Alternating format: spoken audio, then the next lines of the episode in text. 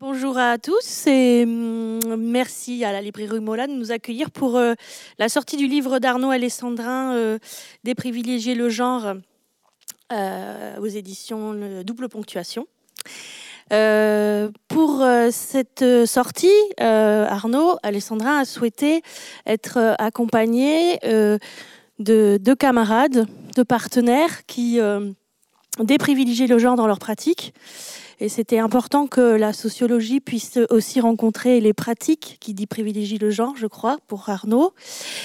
Et euh, donc je vais présenter donc euh, Jérôme Batteux qui est euh, metteur en scène, auteur, comédien, qui a donc produit, enfin écrit, produit, mis en scène une pièce qui s'appelle c'était Come Out.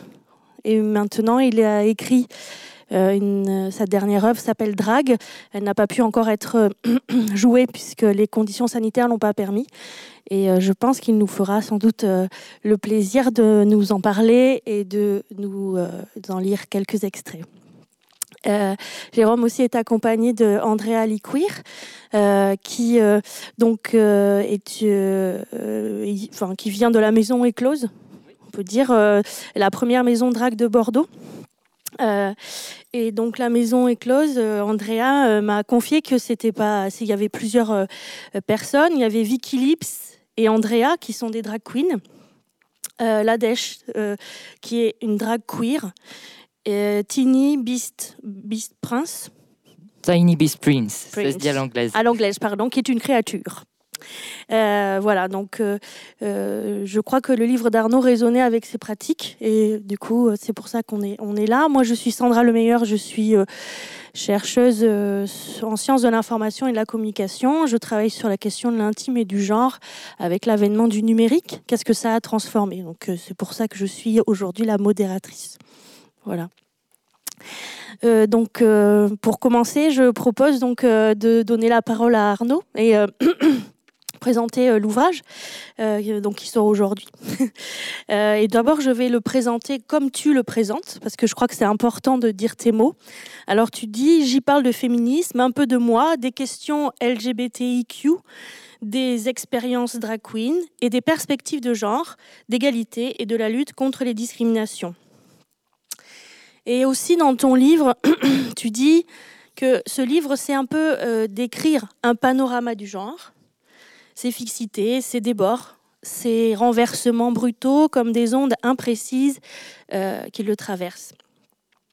Alors, euh, pour moi, ce livre, hein, que on a eu le plaisir de lire tous, qui nous réunit aujourd'hui, euh, c'était un livre ressource avec une écriture à la fois efficace et sensible, qui pour moi a été assez touchante puisque j'ai lu tout ce que tu as écrit et qui pour me semblait réintroduire hein, les affects, les émotions que tu dis, euh, dont tu parles beaucoup dans ton livre, que le genre, ce n'est pas que politique.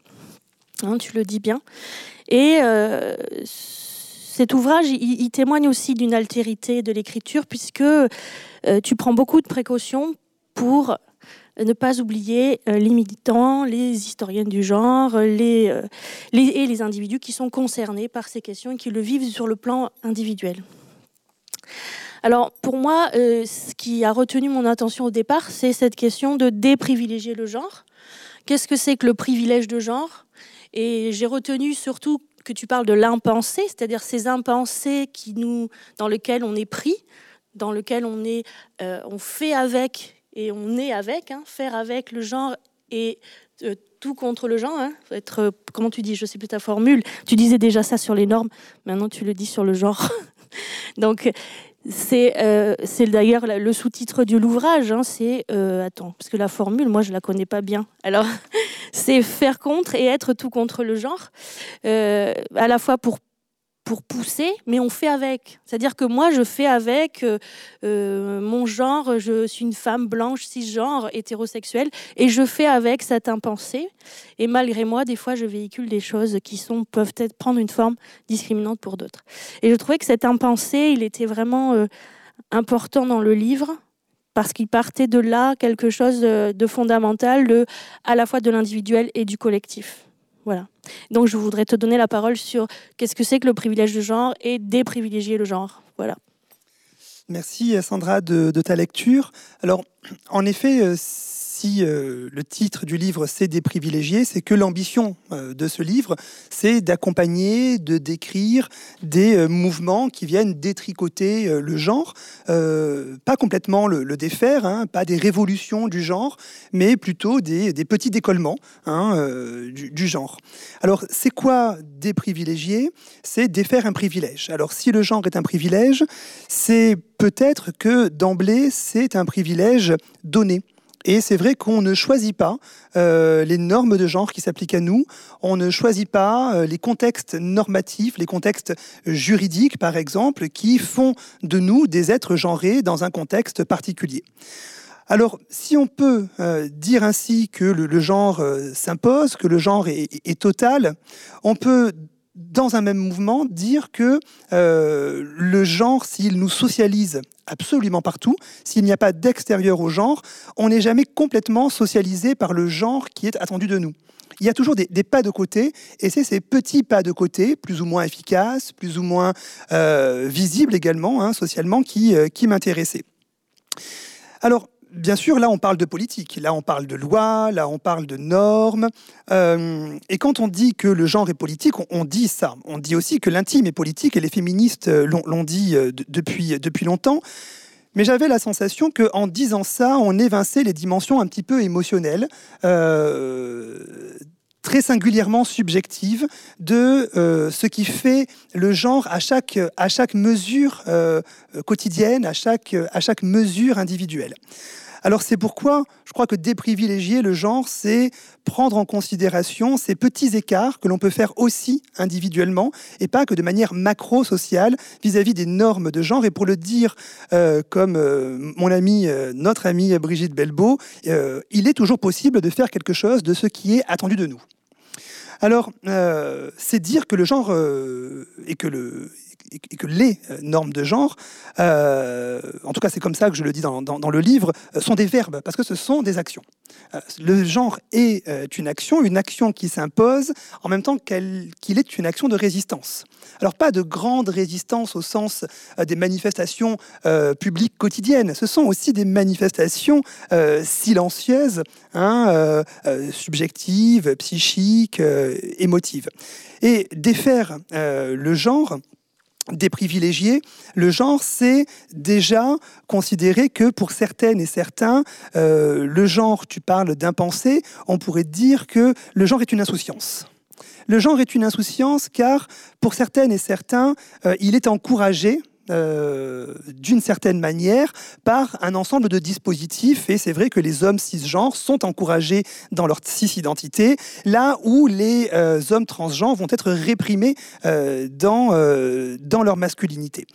On voit donc bien que le privilège, c'est une insouciance et déprivilégier, c'est déneutraliser le genre. Et je crois que des espaces comme l'espace public, des espaces comme l'espace du soin, qui sont considérés comme des espaces neutres, méritent d'être interrogés et ont déjà été très largement interrogés du côté de cette dynamique qui consiste à déprivilégier le genre. Euh, à cet égard, je m'inscris euh, en réalité dans une perspective féministe. D'ailleurs, tu parles de gender blind dans, les, pratiques de soins. C'est-à-dire que euh, euh, je traite les femmes comme je traite les hommes, disent les médecins et même les enseignants aussi. Hein. Je ne fais pas de différence. Et, toi, tu, dis que ça, ça quand même, ça pose problème en fait euh, dans, ton livre. Donc, euh, ce, rapport à l'émotionnel est, essentiel. Euh, je pense que tu reviens aussi sur l'idée que le genre, c'est comme, Foucault parle du pouvoir, c'est-à-dire c'est une relation euh, qui met en tension à la fois des résistances et à la fois un processus de créativité pour lutter contre cette résistance, pour en faire quelque chose de subjectif. Ce qui est quand même toujours toujours à faire, quoi. Voilà on est toujours à faire et défaire le genre, en fait. J'ai le sentiment. Bon. Euh, ça, ça, concerne la première partie du livre. Et après, il y a, quatre parties. Donc, il y a deux dans la partie 2 et 3, donc dans la partie euh, dégénitaliser le genre à travers les mouvements trans et la débinarisation du genre, on comprend que dans les mouvements américains, on a l'impression, dans ton livre, hein, comme, moi je lis, puis après je, on connaît les écrits de Judith Butler ou Teresa De Lauretis, qui ont mis longtemps à être traduits en France. Hein. on comprend, on a le sentiment qu'en Amérique du Nord, il y a quelque chose qui se passe, qui ne se passe pas en Occident, euh, en Europe, pardon, excuse-moi, en Europe, euh, qu'en France, euh, par exemple, il y a des résistances. Donc tu dis dans ton livre que la loi de juillet 2020 autorise la PMA aux couples de femmes et aux femmes seules, mais uniquement cisgenres, ce qui témoigne d'une dualité des genres et des sexes, soi-disant nécessaire au bon développement de l'enfant. Euh, et donc, il y a cette partie-là où on a l'impression qu'en France, ça bute un peu culturellement, sociologiquement, il y a quelque chose qui, semble buter. Et euh, tu dis aussi que malheureusement, hein, euh, les personnes trans, minorisées, ben, sont un peu. Il y a des régressions législatives aux États-Unis, en Russie, en Roumanie, en Pologne, mais aussi sur la question des femmes, de la liberté de disposer de leur corps. Et ce que je voudrais poser comme question, alors c'est une question vraiment sociologique et une hypothèse si tu en as une, c'est euh, qu'est-ce qui résiste finalement en Occident pour le coup, là, puisqu'on réunit, et qu'est-ce qui résiste peut-être plus particulièrement en France, euh, ou alors qu'on a le sentiment que euh, en Amérique du Nord, il y a quand même une ouverture plus sur ces questions. Alors c'est vrai que d'abord c'est un, un livre très franco-français. Hein, euh, de ce point de vue, euh, euh, quand je parle de, de, binarité de genre, quand je parle de, questions drague ou de, transidentité, on reste dans des études françaises, une, des perspectives quantitatives et qualitatives françaises, puisque ça part à la fois d'expérience parfois, mais aussi d'études. Hein, et c'est la conjugaison de ça qui euh, me permet voilà, d'esquisser ce livre. Sur la question euh, des dynamiques hein, sociales et politiques, il semblerait apparaître en effet euh, des différences entre un traitement euh, nord-américain, euh, en tout cas états-unien de la question, et un traitement français, voire d'autres pays européens, des questions de genre. Alors, les questions de genre, c'est pas simplement les questions trans, hein, c'est bien sûr aussi les questions d'égalité femmes-hommes, de libre disposition de son corps, et on peut penser, par exemple, notamment à l'avortement. Quand on regarde euh, une temporalité récente, on observe que, euh, bizarrement, euh, alors qu'on pourrait peut-être assez spontanément croire que le poids de la religion est là pour, freiner hein, l'égalité des droits, on se rend compte que l'Espagne et l'Irlande ont donné l'accès à des droits beaucoup plus rapidement que la France ou d'autres pays, comme par exemple, je ne sais pas moi, la Pologne. Euh, mais si on regarde dans les détails, on remarque que euh, il y a quelques années, hein, on pourrait les compter en mois d'ailleurs, il y avait des grandes manifestations pour défendre le droit à l'avortement en Pologne euh, ou en Espagne. Hier, donc le, 8 février, des députés de l'Assemblée nationale ont rediscuté du terme d'identité de genre dans la loi française et ont proposé de retirer ce terme d'identité de genre au sens où il ne convenait pas de défendre les minorités de genre, notamment à l'école. Alors, ce qu'on observe, c'est peut-être pas tant des géographies de résistance, mais des moments de résistance. Et je crois que nous sommes dans un moment euh, de résistance qui renvoie à l'idée que la nature euh, est peut-être bizarrement dans les représentations plus puissantes que jamais mais aussi dans euh, cette idée qu'on touche enfin à une figure du sacré qui est l'enfant. Et on ne touche pas à la neutralité de l'enfant, à une neutralité genrée, à une neutralité sexuelle. L'enfant est du sexe avec lequel euh, il naît, en tout cas euh, dont il est assigné à la naissance, et on ne saurait discuter ce fait de nature. Et je crois qu'en découle des résistances à la fois euh, très clairement en termes de patriarcat, en termes d'hétéro-patriarcat, en termes d'hétéro-cis-patriarcat en ce qui concerne les personnes trans ou les personnes intersexes. Mais dire un moment, ça suffit pas non plus, parce que dans un même moment, on peut avoir euh, des pays qui euh, vont très, euh, très officiellement défendre, convoquer le droit des minorités, et d'autres, dans un même moment, qui vont freiner ces mêmes droits. On peut penser à la Hongrie, euh, actuellement. Donc il ne s'agit pas simplement de questions politiques, il s'agit aussi de questions de résistance militante.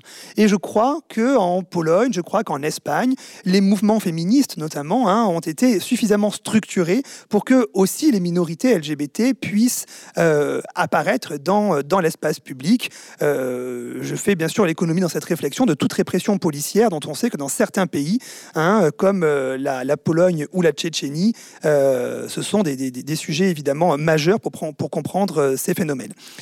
C'est pourquoi on, peut dire que euh, le, genre, euh, ce n'est pas euh, une question de, moment, ce n'est pas simplement une question de moment, ce n'est pas simplement une question de géographie. Et pour revenir sur la dimension émotionnelle du genre, j'insiste sur le fait que le genre, c'est une dette. Et je crois que on a une dette de genre, comme on a une dette environnementale, comme on a une dette économique, et que cette dette, il va bien falloir la rembourser. Alors autant on peut discuter du remboursement de la dette économique, autant je crois que euh, très sincèrement, quand on a fait emmagasiner aux gens des expériences du traumatisme, on ne peut pas dire aux gens on fait table rase de votre passé. Ça, c'est pas possible. Les gens, euh, comme tout un chacun d'ailleurs, désirent euh, habiter un monde vivable, et je crois que pour habiter un monde vivable, il nécessite, ça nécessite de faire avec un passé qui peut être plus ou moins traumatique. Et quand je dis que on a une dette de genre, c'est bien sûr on individuellement, hein, c'est euh, nos parents, nos voisins, nous-mêmes évidemment, puisque nous sommes également des policières et des policières du genre en appliquant notre regard sur autrui. Et bien sûr, c'est un on politique hein, euh, euh, des élus, des gouvernements, euh, de leurs actions ou de leurs inactions. Et force est de constater qu'en Europe, les inactions sont nombreuses en matière de défense ou de non-défense des minorités de genre ou de sexualité, ainsi que des femmes. Oui, merci beaucoup pour cette belle réponse euh, jusqu'à la dette du genre, parce que c'était ma question suivante. Mais merci d'y avoir répondu avant, euh, d'aller au-delà de mes attentes toujours. Euh, non, mais c'est vrai que cette question de la dette du genre, moi, je l'avais pas bien comprise. D'ailleurs, on en avait parlé et c'est intéressant que, que tu dises que c'est on, on a une dette du genre. voilà, c'est vraiment on le ressent, on, en parlait là en, se déplaçant dans la rue. Euh, euh, tu disais que, le jour où tu avais porté une jupe dans la, dans la rue, tu avais compris que des fois, toi, tu avais marché longtemps devant et puis que derrière, tu avais laissé une personne en jupe euh, marcher et que tu avais distancié et que ça pouvait être dans sentir, une, sentir cette, cette sensation de cette dette du genre, effectivement, qu'on ait un, traumatisme ou pas, hein, c'est ça en fait le truc. Et là, on retombe sur l'impensé, c'est-à-dire qu'on on peut se sentir euh, euh, vulnérable à un moment donné. Et toi, tu parles très bien aussi de ta sœur une anecdote sur ta sœur qui est vraiment, euh, qui est vraiment super aussi euh, sur ça. As dit, tu dis j'ai dû, j'ai faire le bonhomme. Je sais plus. Ah, ça, je sais pas. Mais l'anecdote à laquelle tu penses, c'est qu'en fait j'ai vécu dans une rue. Enfin, ma sœur et moi habitions dans la même rue, à quelques numéros. Et moi, je me sentais très en sécurité dans ma rue. Il n'y avait pas de problème. C'est une rue qui est assez animée, dans laquelle il y a des bars. Et en effet, il y a des mecs un peu bourrés, mais je rentrais chez moi tranquille, sans qu'on m'emmerde, et je me disais tiens, je suis un mec homo dans une rue avec des mecs bourrés je me sens tranquille. Et j'étais à l'aise, enfin, ça me, faisait plaisir quelque part. Et ma sœur, elle a déménagé au bout de six mois parce qu'elle se sentait pas du tout en sécurité. Parce que tous les matins et tous les soirs, quelle que soit la façon dont elle était habillée, parce que c'était un peu toujours euh, ce qu'on lui reprochait, euh, on lui faisait des remarques en fait. Euh, et là, j'ai pris conscience, moi, qu'il y avait un truc, qu'on vivait pas la même chose et que si ça l'a poussée à déménager, si c'était suffisamment violent et désagréable et insupportable pour qu'elle déménage, enfin voilà, c'est que c'était très fort et que j'ai trouvé ça dingue de réaliser que moi je n'avais pas pris conscience de ça. Euh, oui. Non, mais en plus, c'est quelque chose qu'on retrouve dans ton travail, euh, ce questionnement euh, régulier euh, dans, ton travail d'auteur, metteur en scène, comédien, où on entend, tu, travailles avec une femme qui est, qui, qui ton binôme un peu pour, pour la mise en scène, je crois. Oui, oui, je travaille avec Flore qui, alors elle aime pas dire qu'elle est metteur en scène avec ah, moi, parce que c'est plus mon projet. Mais en fait, j'ai appelé Flore parce que j'ai écrit le texte, qu'il est proche de moi et que j'allais le dire sur le plateau. Il me semblait important qu'il y ait une directrice d'acteur pour diriger l'acteur que je suis. Et Flore a fait ça très bien. Donc en effet, il y a un binôme.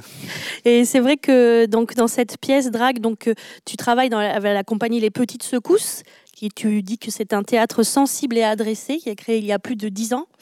Euh, et donc sur drague, alors c'est intéressant. Moi, ce que je, trouve intéressant, ce que tu dis, c'est que bien sûr, il y a, la transmission hein, par les médias, par la famille. Hein, ça, on retrouve la sociologie, euh, voilà. Mais il y a aussi l'expérience.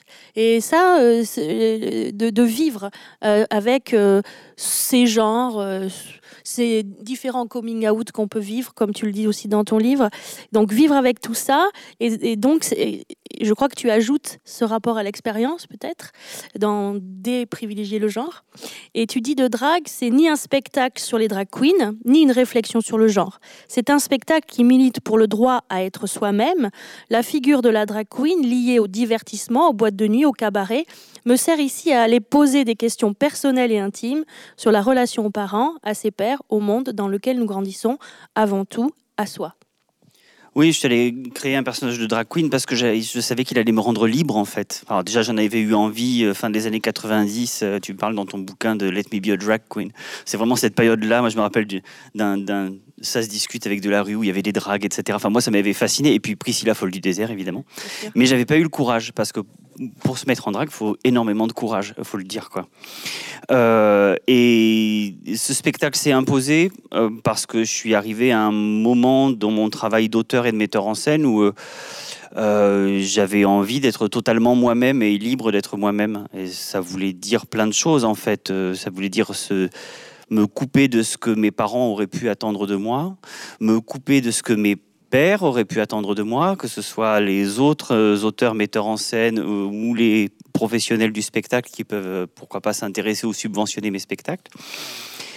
mais aussi le, monde dans lequel je vis. En fait, c'était vraiment ça. C'est ce spectacle, c'est ça, c'est s'autoriser à dire, écoutez, enfin, de façon un peu triviale, je le dis dans le texte, ok, je suis un intellectuel, auteur, metteur en scène, mais j'écoute quand même Kylie Minogue depuis que j'ai 12 euh, ans et demi, quoi. Et what the fuck? Il est où le putain de problème? Non mais je, le dis comme ça et ça fait sourire, mais n'empêche que moi, j'avais intégré qu'on ne pouvait pas écouter Kylie Minogue, que c'était de la musique de merde et que c'était vachement mieux d'écouter de la musique... Euh, euh, plus construite ou plus pointue ou je ne sais quoi. Voilà, c'est ce dont parle le spectacle et le personnage de drague que j'ai créé, qui s'appelle la patronne en plus, donc qui prend les rênes, qui décide, m'autorise ça. Il m'autorise à être totalement moi, sans me demander, pour revenir à la thématique quand même, si ce que je fais est masculin ou féminin. En fait, je m'en fous c'est cette débinarisation du genre. Finalement, sans t'en rendre compte, tu, tu travailles sur ce truc que tu as parlé. Quoi. On dit truc pour dire concept, mais c'est ça, c'est que c'est pas intellectualisé chez moi, quoi. C'est vraiment. Euh, c'est l'expérience. Exactement. C'est le, vécu existentiel. Exactement. je crois que ça c'est très important. Et euh, Andrea, euh, tu as écrit quelque chose de très beau que j'ai retrouvé dans tes notes, parce que je, comme je suis la chercheuse de l'intime, je fouille un peu. voilà, je me permets. Est-ce que je peux te lire, Andrea, ou tu veux te lire?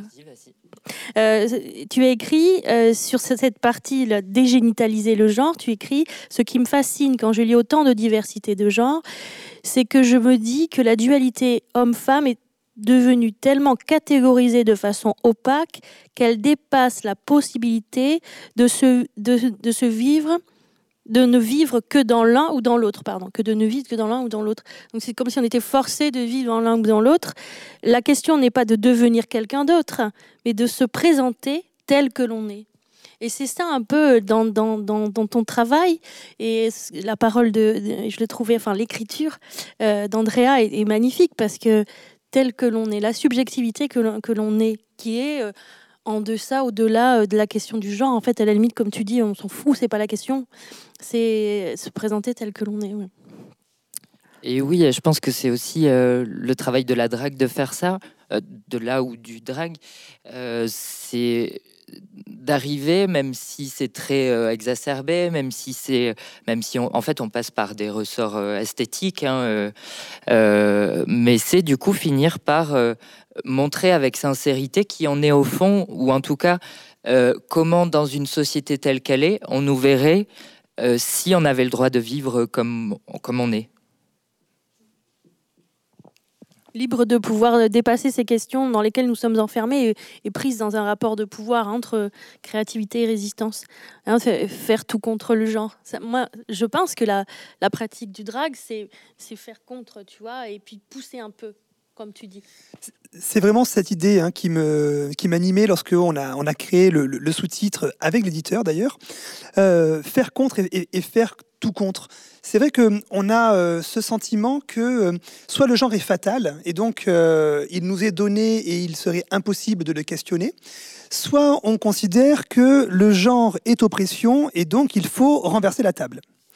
Alors, j'entends bien que d'un point de vue politique et militant, euh, ce soit un objectif et ce soit un horizon. Mais euh, dans la vie banale, euh, ce qui se joue, c'est une acclimatation.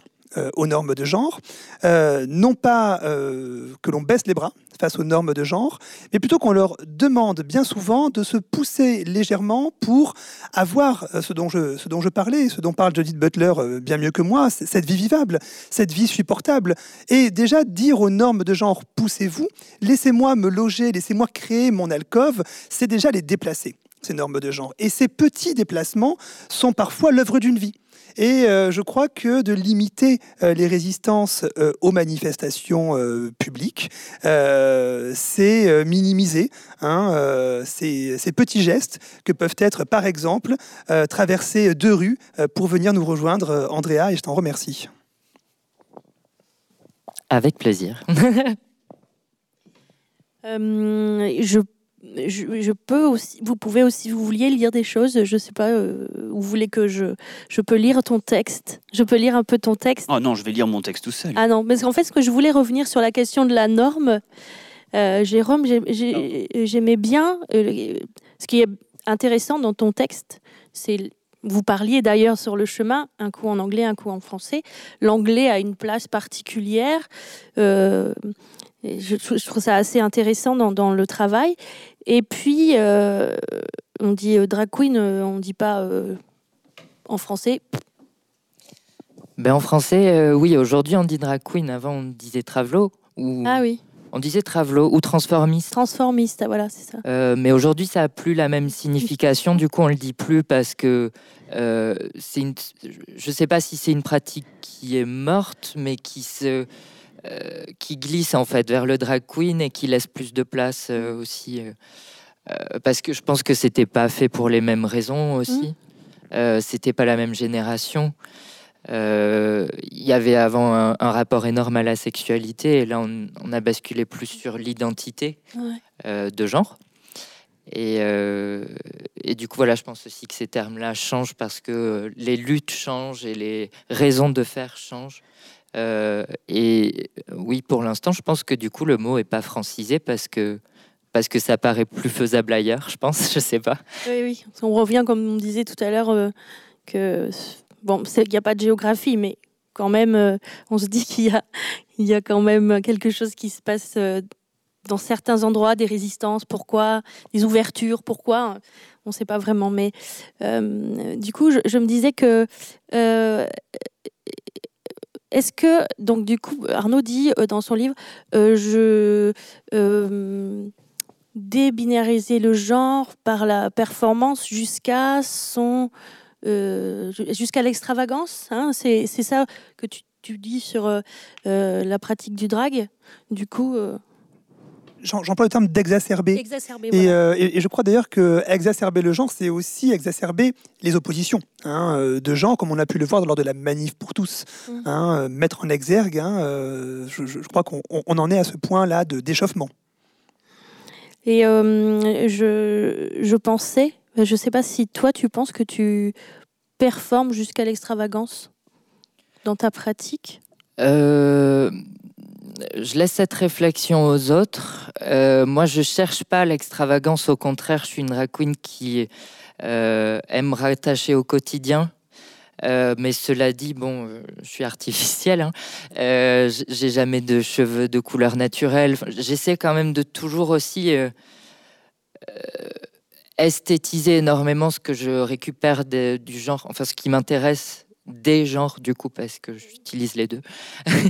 Euh, ouais, non, après j'ai pas l'impression d'être exacerbée ou extravagante, euh, mais en même temps, euh, je, je suis pas quotidienne non plus.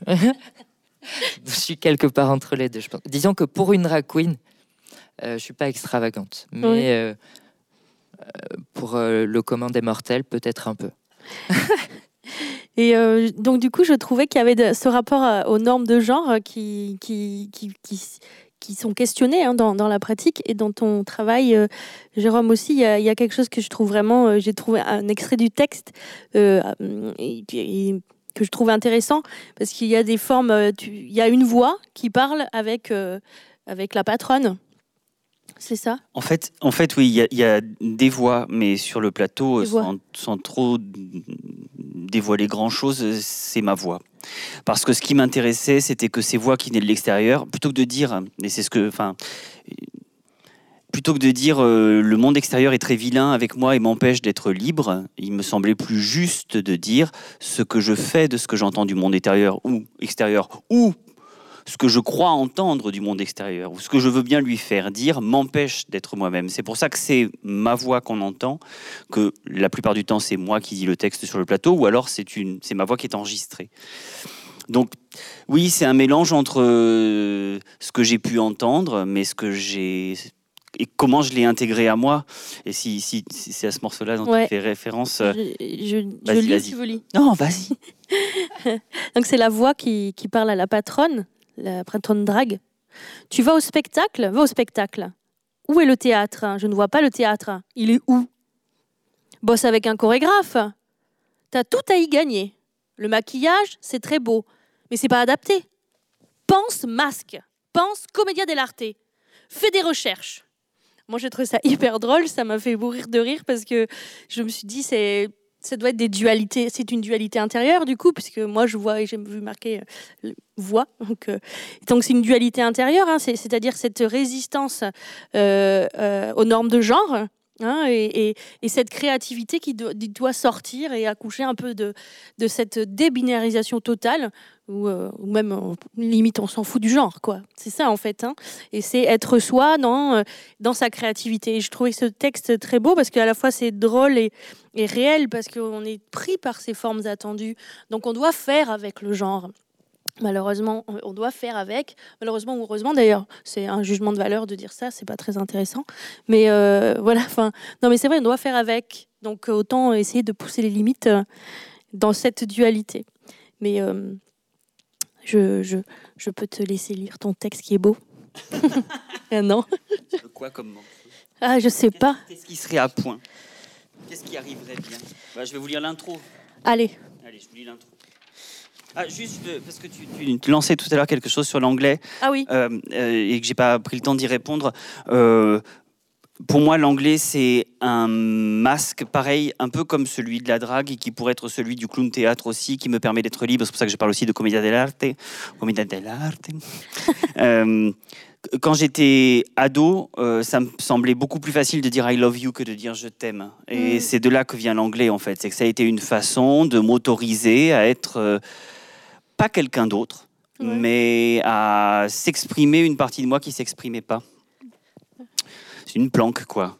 Mais qui me permettait de me montrer mieux. C'est bizarre quand même. hein. une langue un peu de l'intime. Moi, je peux me poser la Oui, question. c'est ça. Bon, c'est moi, Enfin, toujours de l'intime partout. Mais... Pour moi, c'est ça. Oui, mais je suis très intime aussi. Oui, bon, ça va alors. Nous comprenons. Je fais ce que tu dis. Je fais ce que tu veux. Je fais ce qui te plaît, ce qui t'excite, ce que tu demandes, ce que tu ordonnes, ce que tu commandes. C'est toi qui commandes. C'est pas moi, c'est toi. Je te laisse faire, je fais ce que tu dis, ce que tu veux, ce que tu sais être bon pour moi. Tu es seul juge, seul maître à bord, de l'extérieur tu guides. Tu uses, abuses, transportes, tu fais de moi ce que tu veux. Ce que tu veux, ce que tu veux. Moi, je ne veux que ce que tu veux. Moi, je ne veux que satisfaire. Te satisfaire toi et les autres et tout le monde, peu importe. hein. Je fais exactement tout ce qu'il faut, bien comme il faut, comme il faudrait, enfin, comme tout cela doit être fait. Je fais tout ce qu'on me dit, ce que tu dis. Je suis ta voix. No, fuck it. I should do what I want, what I really, really want. Mais je fais ce que je peux. Bah, je fais ce qu'il faudrait, je fais comme on devrait, je fais ce qui est bon.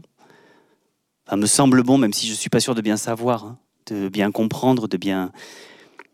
sentir où ça voudrait aller, où ça se trouve, où ça respire, où ça s'organise. Je veux être à ma place, ma juste place, ma place à moi, la mienne. Je veux être libre. J'y arrive pas. Est-ce qu'on peut? Est-ce que quelqu'un peut Qui y arrive Qui peut le dire qu'il l'est Qu'il a la liberté de faire librement tout ce qu'il veut D'être entièrement tout ce qu'il est Parce qu'en fait, faire, c'est pas tant ça. Hein. C'est être, être, être soi, c'est, c'est être libre d'être moi. Voilà. Est-ce que je peux? Est-ce que je suis capable de ça? Est-ce que j'ai pas trop peur pour ça?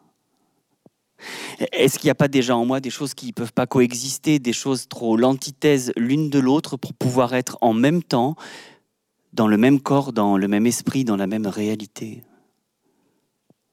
Parce que tout n'est pas compatible avec tout. Hein. Moi, je ne suis pas un être suffisamment cohérent pour ça. Là, je ne suis pas cohérent et ça s'entrechoque, ça se percute, ça se télescope. J'ai tellement besoin de plaire, en fait mon corps réclame tellement ça que ben, ça fait mal parfois dedans. Ça fait mal dans la poitrine, ça m'écrase, je respire plus. Ça me contracte entier dedans, ça me serre et ça me tue et, et je pleure dedans, je pleure. Je dégouline de tristesse de partout. Demande n'importe quoi. Demande et je le fais. Et s'il faut transpercer ma peau de lame de couteau, je le fais. Et s'il faut frapper mes joues jusqu'à faire saigner mes yeux, je le fais. Et, s'il faut brûler 100 jours de culpabilité de me traiter moi-même comme de la merde, ça vaut le coup si tu poses ton regard sur moi. Parce que sans ton regard, à quoi ça rime? À quoi ça sert? Merci beaucoup. C'était très très beau. Euh, très intense. On sent bien euh, cette dualité. Hein. Ces dualités, on pourrait dire, euh, dans, le personnage. qui se pose des questions, qui va d'un moment à l'autre et l'importance de l'autre. Hein, l'autre. alors, moi, j'ai l'habitude de dire que l'autre me restitue à moi-même parce que, par exemple, je ne peux pas me voir en entier. C'est la ruse du miroir, n'y arrive même pas.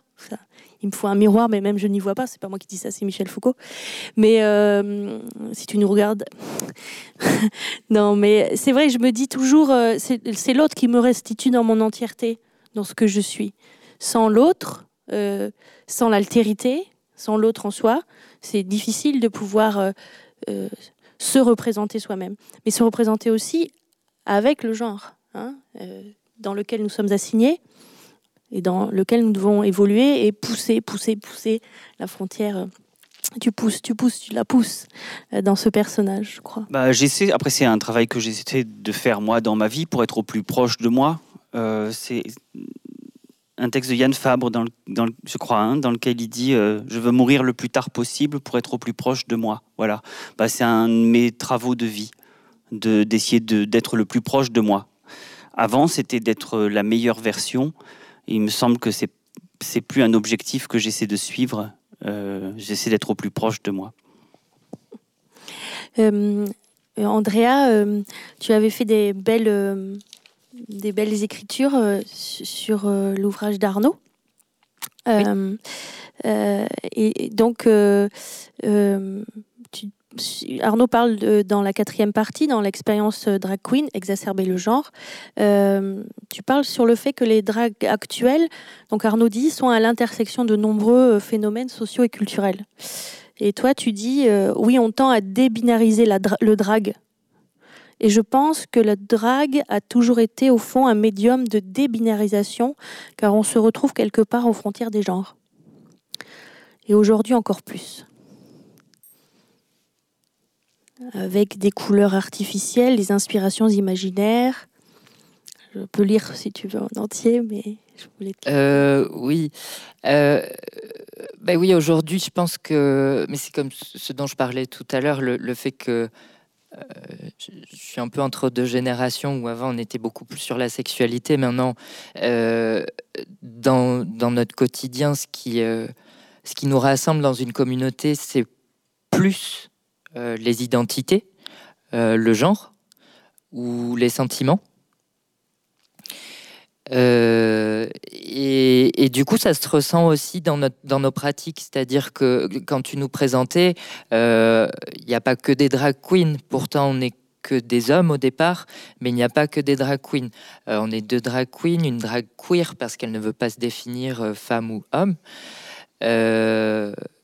et, une créature qui ne veut même pas se déterminer par le genre qui veut se déterminer par ses inspirations, par euh, sa vision du monde en fait artistique.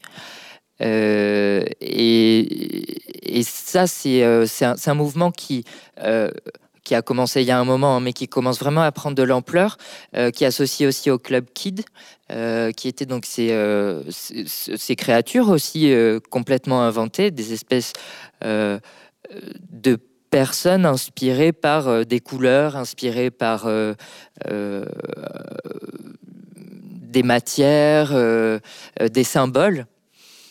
et c'est vers là que va le drag en fait. Et, de la même manière, on, va carrément au-delà de ce qu'on représente quand on performe on n'a plus aussi cette scission euh, où il faut être un homme pour se transformer en drag queen, où il faut être une femme pour euh, se transformer en drag king. Euh, on a des, personnes femmes qui se transforment en drag queen parce que la drag queen c'est une forme artistique aussi et on appelle ça des hyper queens. et de la même manière, ça va fonctionner avec les kings, donc des hommes qui deviendront des hyper kings. et je pense qu'il y a encore d'autres termes que je connais pas et ce serait super que je les connaisse, euh, mais je peux pas les partager en tout cas. Mais voilà, après il y a aussi cette volonté euh, d'être plus proche de l'individu et de ce qu'on ressent vraiment soi euh, pour le partager à un public et pour préciser et à la fois enlever cette précision dont tout le monde a besoin euh, parce que du coup, on est sur l'individu, on n'est plus sur des groupes. On est un grand groupe, mais à l'intérieur, c'est tellement d'individualité et de diversité que euh, deux choses, c'est nul. C'est insuffisant. On s'ennuie. Mais oui, on se fait chier. On se fait chier. Avec Johanna Dagorn, qui est sociologue en 2018, vous aviez recensé 42 identités de genre. Euh, et d'ailleurs, il me semble que le genre fluide euh, représentait 75% des réponses des moins de 25 ans. Et euh, en fait, j'aime bien, tu dis que tu es d'une autre génération de drague et tout. Et justement, est-ce que c'est, tu vois ces jeunes qui arrivent à se dégager finalement de cette euh, de ces trucs, cette, ces deux trucs là euh, où on s'emmerde là, de, de l'homme, la femme, qui arrive à dépasser ça. Pourquoi est-ce que nous, qui sommes plus vieux, on y arrive moins? Non, mais pourquoi? Tu, vois Parce que est-ce que c'est parce que ça s'est ouvert. Bon, comme on dit, il y a une mise, Arnaud le dit, il y a une mise en visibilité des identités, tout ça, mais il y a quand même, même si, ces gens-là, moi je vis avec des gens qui ont 25 ans, moins de 25 ans, je vis avec eux, même si j'ai plus de 25 ans, et même en vivant le même quotidien qu'eux, ça résiste encore. J'ai 42 identités euh, de genre, c'était extraordinaire cette étude, parce que justement, elle montrait combien j'étais encore moi-même chercheuse et intéressée à ces questions, prise là-dedans, dans ce, ce truc à deux, deux façons d'être au monde qui sont vraiment... On s'emmerde, ouais. Du coup, qu'est-ce que, qu'est-ce que, je sais plus, tu en as dit quelque chose, mais je, je m'en rappelle plus. Euh, oui, euh, en fait, je pense que c'est ce que j'ai, enfin, c'est ce que je me suis dit en lisant ce livre. Euh, c'est aussi l'importance de des termes qu'on utilise. Et c'est pas en tant que drag queen que je me sens de l'ancienne génération, c'est plus en tant que personne. où ben, notre communauté c'était LGBT et T ça voulait dire transsexuel. Aujourd'hui, on est LGBTQIA+, parce que le plus, il est important aussi de qu'est-ce que c'est le reste Ça reste à définir ou pas. D'ailleurs, ça peut rester un plus. Euh, mais du coup, voilà, on, a, on a pris en compte la notion de genre. On euh, n'est plus euh, des êtres sexualisés, on est des êtres comme tout le monde qui n'ont pas besoin de se définir par avec qui je couche ou comment. et du coup, on, se définit par ce, qui, nous caractérise face aux autres, en fait. et, ça devient du coup transidentité, transgenre. Euh, et je pense que le fait, ne serait-ce que d'entendre ces mots, euh, permet aux nouvelles générations euh, de comprendre, de comprendre et de se projeter différemment. On n'est plus, on n'est plus des êtres de cul. On est des êtres avec une personnalité. En fait, je ne sais même pas comment définir le genre. C'est c'est quelque chose qui nous dépasse, mais du coup, ça ne peut pas être repris par l'extérieur, je pense. Si, je peux me, permettre, euh, euh, je, crois que je suis un, sociologue culbuto, c'est-à-dire que euh, dès qu'on tend vers le déterminisme, je rappelle l'individu, l'individualité, la subjectivité.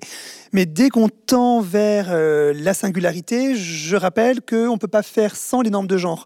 Et ce qui est intéressant dans les 42 identités de genre chez les personnes LGBTQIA+, hein, euh, pas chez les personnes hétérosexuelles, hein, donc l'enquête portait vraiment sur les personnes LGBTQIA+. Euh, ce qui est intéressant, c'est que cette explosion des identités, à la manière d'un Facebook américain qui propose une soixantaine, je crois, d'identités dans un menu déroulant, euh, n'est pas euh, palpable de la même façon euh, en fonction des parcours de vie des gens, en fonction, pour le coup, des inscriptions territoriales et aussi des âges. c'est vrai qu'il y a quelque chose de très générationnel en apparence, comme ça, hein, d'un usage de la non-binarité, de la fluidité du genre, plutôt du côté des moins de 25 ans. Internet, les séries ont, vraiment fait beaucoup hein, pour la visibilité, pour les phénomènes identificatoires aussi que cela permet. Toutefois, quand on va dans des univers scolaires, hein, donc on est vraiment dans cette tranche d'âge, prenons par exemple les, euh, lycées, on se rend compte que dans des lycées euh, de centre-ville euh, généraux marqués par des filières art plastique par exemple, ces identités sont jugées comme évidentes. Euh, elles sont non questionnées, non pas parce qu'elles sont tabous, mais parce qu'elles sont rentrées dans le vocabulaire commun. À l'inverse, dans d'autres établissements scolaires qui sont, eux, plus marqués par une masculinité traditionnelle, on peut penser à des établissements scolaires où il y a 90% de garçons, où on apprend à ces garçons à être des hommes. C'est d'ailleurs à se demander s'il n'y a pas marqué sur le fronton de ces écoles école de garçons, hein, tellement on produit de la masculinité. Euh, dans ces écoles-là, il est absolument pas évident que le vocabulaire de la non-binarité euh, coule aussi facilement euh, sur les identités euh, des individus. On le voit notamment sur les questions de sexisme ou d'homophobie, qui sont déjà des préalables, hein, je crois, en matière de, mesures d'ouverture, de tolérance sur, sur ces questions. Donc, excusez-moi de, rappeler aussi le, butoir de la norme, hein, parce que je, crois qu'on est toujours hein, dans, ce moment, dans, cette, dans cette nécessité d'osciller entre un, un détricotage des normes et puis un rappel des normes, parce qu'au fond, dire qu'il y a moins de normes, c'est dire qu'il y a de nouvelles normes, et donc c'est se confronter à une nouvelle structuration euh, normative. Et, c'est terrible hein, d'avoir ce, vocabulaire-là et d'employer euh, des arguments chiffrés, parce que j'aimerais tellement avoir euh, voilà, le, vocabulaire du, théâtre et de la scène pour dire les choses beaucoup plus joliment. Merci d'être là pour le faire. oui, effectivement, c'est toujours ces, ces, ces, oscillations qui sont importantes euh, pour euh, à la fois la singularité et euh, la singularité mondiale, pour employer un terme de philosophie de Leusienne. Mais je, je, nous avons terminé notre temps, me semble-t-il, mais on peut faire, avoir une parole libérée. je vous laisse la parole.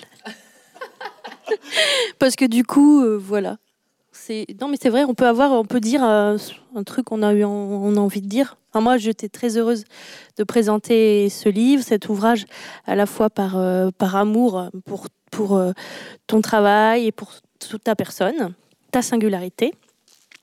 Et j'étais très heureuse de vous rencontrer.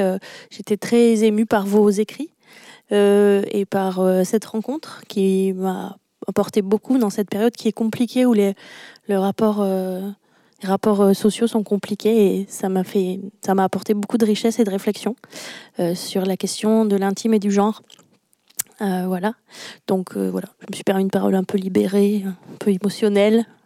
Je peux vous laisser la parole, peut-être. Euh, moi aussi, je voudrais, vraiment vous, remercier. Alors, c'est vrai qu'on conclut rarement les tables rondes comme ça, mais euh, je crois qu'on est dans un, dans un moment où euh, on a tous besoin de culture, on a tous besoin d'échanges, y compris sûrement les, les, gens qui vont nous regarder et qui seront aussi devant leur, leurs écrans. Et, j'avais besoin, voilà, que vous nous donniez un petit peu de cette pulsation culturelle, artistique, qui manque bien sûr cruellement au livre, puisque ce ne sont pas mes abords. et je suis vraiment heureux qu'on ait pu échanger sur quelque chose qui relève à la fois d'une pratique singulière, mais aussi hein, d'une interpellation collective, parce que vous ne vous parlez pas euh, qu'à vous-même. Euh, sur scène, vous parlez à un public, vous parlez euh, à la sphère publique. Et je crois que ce va-et-vient entre la singularité biographique et la réappropriation du public hein, par le public, d'un point de vue du genre, elle se joue ici de manière particulièrement proéminente. Donc merci. Bon, moi, j'ai pas de parole libre à dire, mais je veux bien répondre sur ce que tu viens de dire. Moi, ça me semble, ce qui me semble important. Je me suis demandé pourquoi je faisais ce spectacle et qui ça allait intéresser, en fait. C'est-à-dire que bon, c'est bien que je raconte mon histoire euh, et tout, mais pourquoi ça intéresserait les gens? Et je crois, non, mais c'est vrai, il y a un moment. mais je, je, je, crois que chaque acte de libération encourage euh, celui du voisin, en fait, et que plus je suis libre d'être moi, plus je suis à l'aise avec ce que je suis, plus je suis à l'aise avec l'autre et avec sa différence.